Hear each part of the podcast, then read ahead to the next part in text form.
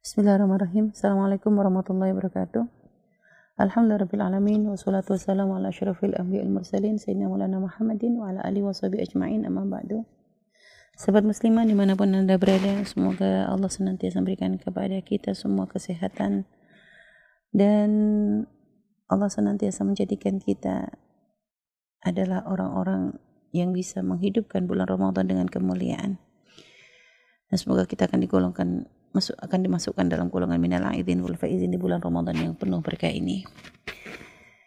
Baik sahabat muslimah yang dimuliakan Allah, adalah paling bagus untuk kita adalah bagaimana agar kita terus introspeksi 8 hari yang sudah berlalu, apa yang sudah kita lakukan di bulan Ramadan. Kebaikan-kebaikan kita dan apakah kita juga sudah meninggalkan kebiasaan-kebiasaan buruk kita.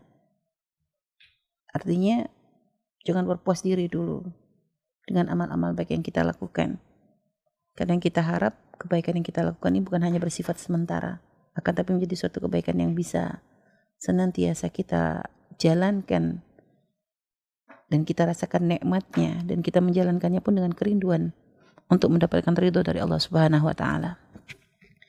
Dan pada pertemuan dan pada pembahasan kita kali ini kita akan bahas tentang masalah sabar. Uh, sekilas pernah Umi sampaikan pada pertemuan kita pada kajian kita yang pertama yaitu tentang termasuk keutamaan bulan Ramadan. Bulan Ramadan juga disebut juga sebagai syahrul sabar. Disyariatkan oleh Rasulullah SAW. Ini adalah syahrul sabar, bulan sabar, ya. Dan kita uh, karena memang di dalam bulan ini kita diajarkan oleh Allah Subhanahu wa taala, dididik oleh Allah dengan berpuasa ini adalah untuk bagaimana kita bisa meningkatkan kesabaran. Akan tapi kita harus paham dulu apa yang dimaksud dengan sabar? Yang diajarkan oleh Rasulullah Shallallahu Alaihi Wasallam. Nabi kita adalah orang yang paling sabar dalam menerima ujian. Ujian Nabi sangat-sangat berat. Ya, dalam dakwah beliau uh, semenjak beliau diangkat menjadi seorang nabi dan rasul Nabi benar-benar menjalani hidup yang sangat luar biasa berat. Akan Nabi akan tapi Nabi kita selalu sabar. Bahkan dalam di saat beliau pun diperlakukan dengan cara yang sangat-sangat zalim, lihat Nabi tidak pernah mengeluh. Nabi tidak pernah mengungkit-ungkit atau bahkan mungkin menyalahkan Allah. Bahkan ketika beliau disiksa oleh warga Taif saat itu sampai Nabi berdarah-darah. Padahal Nabi menjalankan perintah Allah. Nabi tidak langsung mengembalikan, menyalahkan Allah, mengatakan Allah tidak adil dan sebagainya. Tidak. Bahkan Nabi mengungkapkan suatu perkataan yang menunjukkan betapa besar kesabaran beliau dalam menjalani apa yang Allah tentukan, apa yang Allah uh, berikan kepada beliau. Beliau hanya di dalam doanya, beliau dalam dalam doa beliau ketika beliau merasakan rasa sakit saat itu, beliau hanya memohon kepada Allah ya Allah di antara doanya beliau mendoakan doa kebaikan untuk orang Taif. Maka beliau pun berkata dalam keluh kesahnya kepada Allah saat itu, kalau memang apa yang terjadi ini adalah bukan karena murkamu kepadaku, fala ubali, maka sungguh aku tidak peduli. Artinya yang paling dicari oleh Nabi adalah yang penting adalah Allah ridha. Kalau memang ujian yang Allah berikan bukan karena tanda Allah murka, Rasulullah ridho dengan itu semua. Rasulullah menerima dengan itu semua. Rasulullah sabar dengan itu semua. Asalkan Allah tidak murka kepadanya. Ya. Ini menunjukkan kesabaran seorang hamba. Sehingga memang paling mudah bagi kita di saat kita merasakan uh, ujian atau merasa berat dalam dan dalam hal apa pun, maka ingatlah Rasulullah Sallallahu Alaihi Wasallam. Jangan sampai kita berprasangka buruk kepada Allah Subhanahu Wa Taala akan menjadikan sebab kita akan dihinakan oleh Allah. Naudzubillah. Sehingga makanya memang sabar ini adalah suatu perkara yang sangat berat. Mudah diucapkan, tapi dalam mengamalkannya sangat-sangat berat.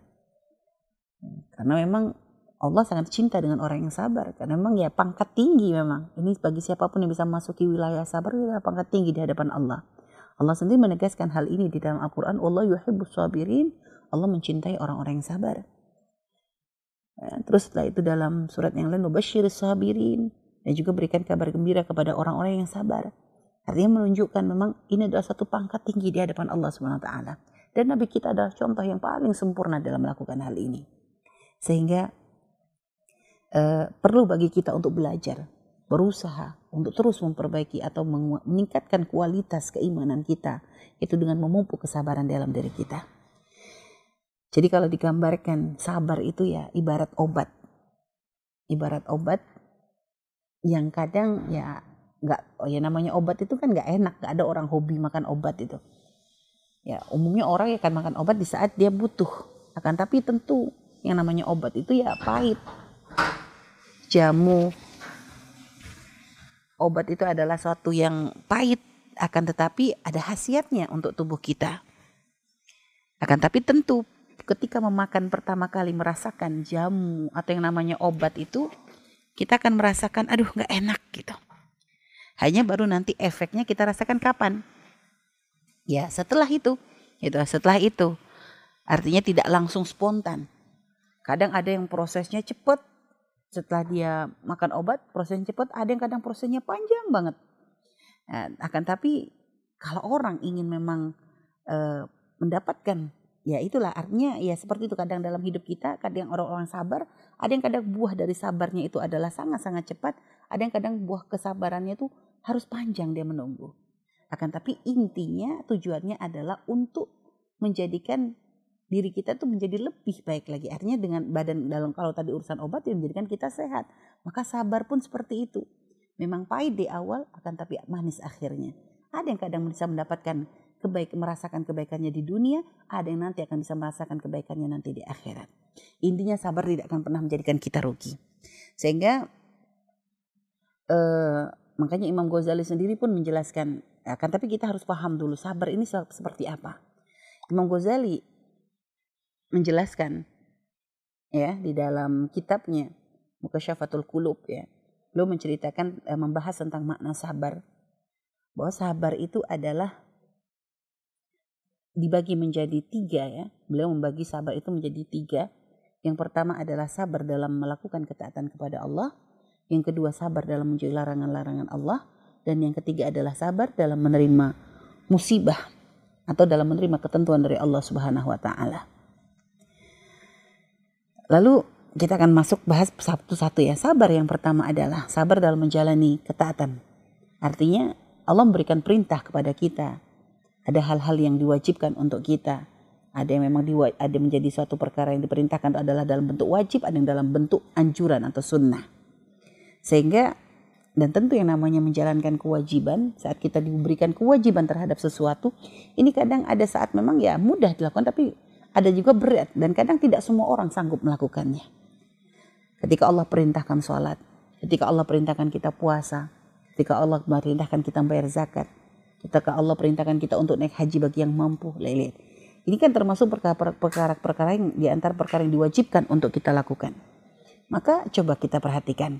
Sholat Perkara yang diwajibkan oleh Allah. Apakah semua orang mampu? Tidak. Tidak semua orang sabar dalam melakukan hal ini. Maka bagi siapa pun yang bisa menjalankan perintah sholat, sungguhnya dia telah me, apa, menjalankan atau melatih kesabaran di dalam dirinya. Karena yang namanya sholat ya, subhanallah dikatakan sesuatu yang ringan tapi terkadang orang lalai. Kadang ya orang karena kes, tidak sholat karena kesibukannya. Ada orang kadang tidak sholat karena sakit ada orang sholat karena merasa sedang sibuk dalam perjalanan dan sebagainya. Ada yang sibuk dengan kerjanya dan sebagainya. sebagainya. Intinya lihat, di saat kita bisa menjalankan kewajiban-kewajiban itu sebenarnya kita sudah memasuki yang namanya bab sabar tadi. Maka bersyukurlah kita kepada Allah. Di saat sholat tidak lagi terasa berat bagi kita. Di saat puasa tidak lagi menjadi beban bagi kita. Di saat zakat menjadi sesuatu yang malah kita nanti-nanti. Kita harap karena artinya kalau kita sudah diberikan kewajiban zakat, berarti Allah telah memberikan kemudahan urusan rezeki kita. Juga di saat Allah berikan kelapangan, di saat perintah haji menjadi wajib bagi kita, menjadi sesuatu yang disyukuri. Karena artinya Allah memasukkan kita dalam golongan orang yang mampu kan begitu. Maka, nah ini ini adalah sabar yang paling ringan. Sabar yang paling ringan ini adalah sabar untuk menjalankan perintah Allah Subhanahu wa taala. Yang kedua adalah Imam Ghazali menyebutkan sabar adalah dalam menjauhi larangan-larangan Allah Subhanahu wa taala. Jadi ini uh, agak berat sedikit. Kadang orang bisa menjalankan perintah tapi susah di dalam meninggalkan larangan-larangan Allah Subhanahu wa taala. Sehingga kadang ada orang rajin sholat, tapi ternyata dia masih berurusan dengan yang haram. Ada orang rajin puasa, tapi ternyata dia belum bisa meninggalkan kebiasaannya menyakiti orang lain. Lihat. Sehingga makanya tingkatan sabar yang kedua ini adalah lebih berat. Orang bisa saja menjalankan perintah Allah, tapi dengan hawa nafsu bisa. Tapi kalau di meninggalkan kemaksiatan, lihat subhanallah, ini adalah satu hal yang berat. Perlu mujahadah sungguh-sungguh. Uh, dan juga kita perlu pembimbing yang akan bisa mengingatkan kita. Membimbing kita untuk bisa uh, menguatkan hati kita. Menjauh, menjauh, menjauhkan diri dari segala kemaksiatan. Karena ini lebih berat dan cakupannya lebih luas lagi lebih luas lagi karena kita nggak cukup dengan hanya ibadah urusan kita dengan Allah nggak cukup dengan hanya menjalankan kewajiban tapi meninggalkan kemaksiatan menjadi suatu hal yang harus ya harus kita uh, harus kita lakukan. Nah, ini adalah bentuk kesabaran yang kedua. Dan yang ketiga adalah sabar dalam menerima ketentuan dari Allah Subhanahu wa taala. Artinya apa yang terjadi pada diri kita ini semuanya sudah ada ketentuan dari Allah. Di saat Allah memberikan kepada kita nikmat, di saat Allah memberikan kepada kita uh, kelapangan, di saat Allah memberikan kepada kita sempit, di saat Allah memberikan kepada kita rasa senang, bisa Allah menjadikan kita sedih. Semuanya adalah ketentuan Allah Subhanahu taala. Maka seorang hamba Allah yang bersabar, dia akan selalu mudah di dalam menerima apa ketentuan yang Allah berikan kepadanya. Dan tentu ini sangat berat. Tidak semua orang mampu. Ada orang kadang bisa menjalankan kewajiban. Ada orang bisa meninggalkan kemaksiatan. Tapi kadang belum tentu dia kuat dalam menerima ujian dari Allah. Ada satu kisah mencerita, ada satu kisah ada seorang wanita yang doanya sangat-sangat dikabul oleh Allah Subhanahu wa taala. Sehingga ada seorang ulama datang kepada wanita tersebut untuk bertanya dan ini sudah masyhur. Kalau sudah wanita ini berdoa, doanya pasti dikabul oleh Allah Subhanahu wa taala. Akhirnya ulama tadi uh, ada mengatakan ini adalah Imam Ghazali atau adalah ulama yang lain ya. Uh, intinya adalah seorang ulama, seorang soleh datang kepada wanita tadi lalu bertanya, apa sebabnya? Ya tentu wanita tadi ya mengatakan ya aku tidak uh, aku tidak tahu hanya saja memang orang lain tuh melihat wanita tadi itu kayaknya bahagia terus. Kayaknya orang nggak pernah susah. Sehingga akhirnya ditanyakan kepada wanita tadi, kenapa kok apa doanya dikabul oleh Allah dan juga memang dia selalu nampak bahagia seperti itu. Hanya dia menceritakan satu kisah dia pernah punya keluarga yang sangat bahagia. Dia punya suami yang baik, dia punya anak-anak yang lucu. Suatu hari suaminya mendapat berita bahwa akan kedatangan akan datang seorang tamu, seorang soleh ya, seorang alim akan datang ke rumah ke rumah ke rumah perempuan tadi, ke rumah bertamu ke rumahnya. Sehingga akhirnya si wanita tadi diperintahkan, isi wanita tadi diperintahkan untuk menyiapkan makanan untuk menyambut tamu yang yang agung tadi. Dan subhanallah, dia pun merasa senang sekali gitu karena memang masalah menyambut tamu ini adalah suatu kebanggaan, kebahagiaan. Tamu adalah berrahmat, datang buah rahmat. Dan juga ketika pergi akan membawakan ampunan. Akhirnya setelah itu suaminya karena memang ingin menyambut yang paling bagus saat itu, mereka punyanya adalah seekor kambing. Seekor kambing, lalu akhirnya si istrinya pun meminta suaminya untuk menyembelih kambing ya untuk nanti disuguhkan sebagai jamuan bagi uh, bagi tamunya. Subhanallah, akhirnya si suami pun mengambil pisau ya, lalu mengambil uh, apa kambing tadi, membawa kambing tadi, dan anaknya dua orang ini menyaksikan apa yang dilakukan oleh ayahnya, ya, dilakukan oleh ayahnya. Kambing itu menggeliat menggeliat begitu dilihat di sebelah dengan pisau seperti tadi. Setelah itu uh, setelah disembelih kambing tadi ya dua anaknya masih kecil itu memperhatikan apa yang dilakukan ayahnya dan mereka merasa asik dengan apa yang mereka lihat. Subhanallah setelah itu ternyata ayahnya tadi setelah menyembelih kambing pisaunya itu diletakkan tidak jauh dari dari tempat menyembelih tadi. Jadi tidak disimpan di tempat buasan di tempat tinggi langsung saja ditancepin seperti itu ke tanah. Akhirnya setelah ayahnya pergi, rupanya dua anak tadi itu merasa apa yang tadi dilakukan ayahnya adalah satu hal yang luar biasa sehingga akhirnya si kakak yang masih kecil pun berkata, Dek, ayo kita main seperti ayah tadi. Kamu yang jadi kambing, aku, aku yang menjadi seperti ayah. Akhirnya di, dilakukanlah apa yang tadi dilakukan oleh ayahnya. Si kakak tadi mengambil pisau, Lalu adiknya disuruh berbaring seperti posisinya kambing tadi, lalu disembelahlah lehernya si adik tadi. Dan kakak ini tidak menyadari apa yang sudah dilakukannya. Sehingga setelah selesai bermain, setelah itu dia, dia bangun dek, ayo semainnya udah selesai. Ternyata dia melihat banyak keluar darah. Sehingga akhirnya dia merasa ketakutan, kan melihat adiknya seperti ini. Ayahnya keluar dari rumah, melihat apa yang dilakukan oleh si kakak ini merasa kaget sekali. Jahnya seperti marah begitu, merasa ketakutan. Si kakak lalu subhanallah si ayah tadi mengejar, mengejar ya bukan untuk apa karena ya merasa khawatir juga dengan anak yang laki-laki merasa ya ayahnya ingin me mengambil. Tapi si kakak sudah kadung takut, akhirnya dia pergi ke, masuk ke dalam hutan dan subhanallah si kakak akhirnya malah masuk ke dalam jurang dan meninggal juga. Si ayah yang saat itu mencari anaknya di dalam hutan, akhirnya pun ternyata diterkam oleh binatang dan akhirnya juga meninggal dunia. Subhanallah dalam satu hari kata wanita tadi aku diberi ujian oleh Allah kehilangan suami, kehilangan dua orang anaknya. Subhanallah ini adalah ujian. Akan tetapi saat itu ya beliau menerima dengan itu semua. Artinya beliau tidak marah, beliau menerima, bersabar karena ini yakin ini adalah sudah ketentuan dari Allah Subhanahu wa taala.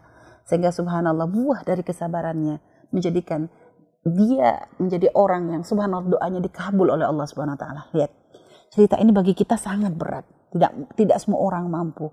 Kadang ada seorang orang tua yang kadang ditinggal anaknya, subhanallah. Dia menangis, menangis lalu mungkin menyalahkan Allah, ya Allah, kau tidak adil, kenapa kau ambil anakku? Ada juga kadang yang aneh, oh, banyak sekali kadang kita itu menuduh berprasangka buruk kepada Allah.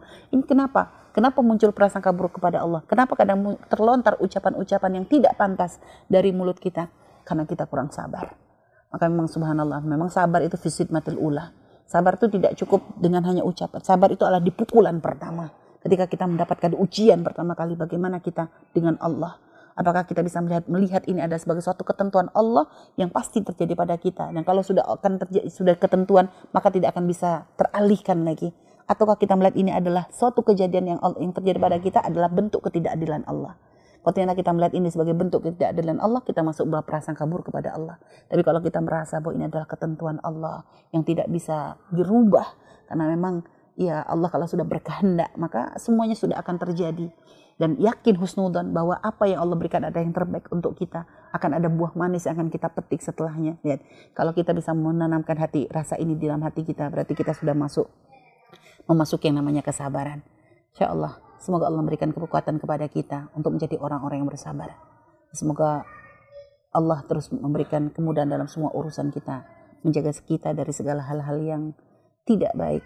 Semoga Allah senantiasa menambahkan hati kita keyakinan akan apa yang sudah Allah tentukan ini adalah terbaik untuk kita. Baik ini saja. Semoga kita bisa saling terus mengingatkan dalam kebaikan dan semoga Allah berikan kemudahan kita untuk bisa bersabar dengan sabar yang sesungguhnya. Begini saja bisa kami sampaikan. Mohon maaf dan mohon doanya. Wabillahi taufiq Wassalamualaikum warahmatullahi wabarakatuh.